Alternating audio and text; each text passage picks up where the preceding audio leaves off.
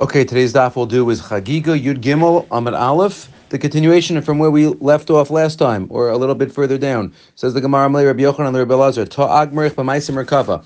So Rabbi Yochanan says to Rabbi Lazar, let me teach you Maisim Merkava, let me teach you some of these secrets.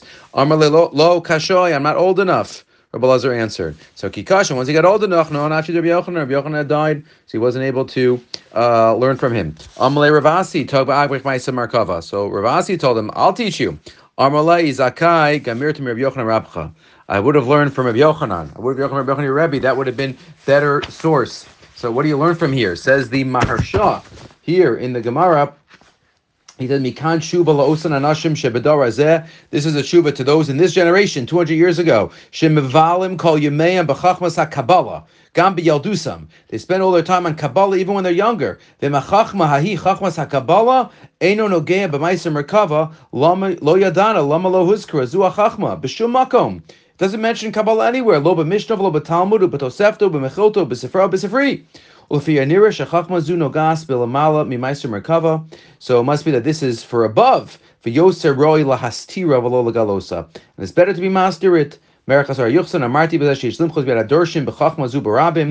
you shouldn't teach this in public. Right, that's not just like here. He said, "I'm not old enough to learn these secrets." That's what Rabbi Lazar told uh, Rabbi Yochanan. But again, that's the first story. Next, Rabbi Yosef Avagomer Ma'aser Hamarkava. Rav Yosef was learning it. Sabi de Pumbedisa Vitana Maisa. And the, the elders of Pumbedisa were well versed in Maisa.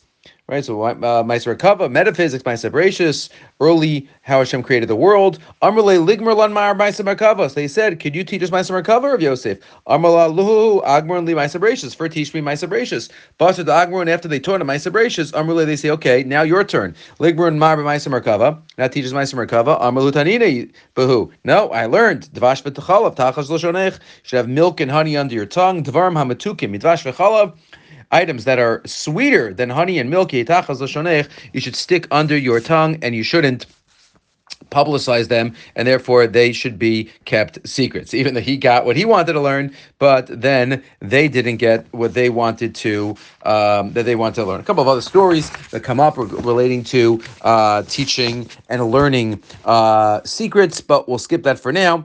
And just to read the uh, what it says on Amid Bays after having some Kabbalistic ideas. Ra Yeshayo. Everything that Yecheskel saw, Yeshayo saw. Lama Yecheskel Dome, meaning they both had Meiser Merkava visions. What is Yecheskel compared to? Lama Yecheskel Dome, Leben Kfar Shiras HaMelech. To a villager that saw the king because he wasn't used to it.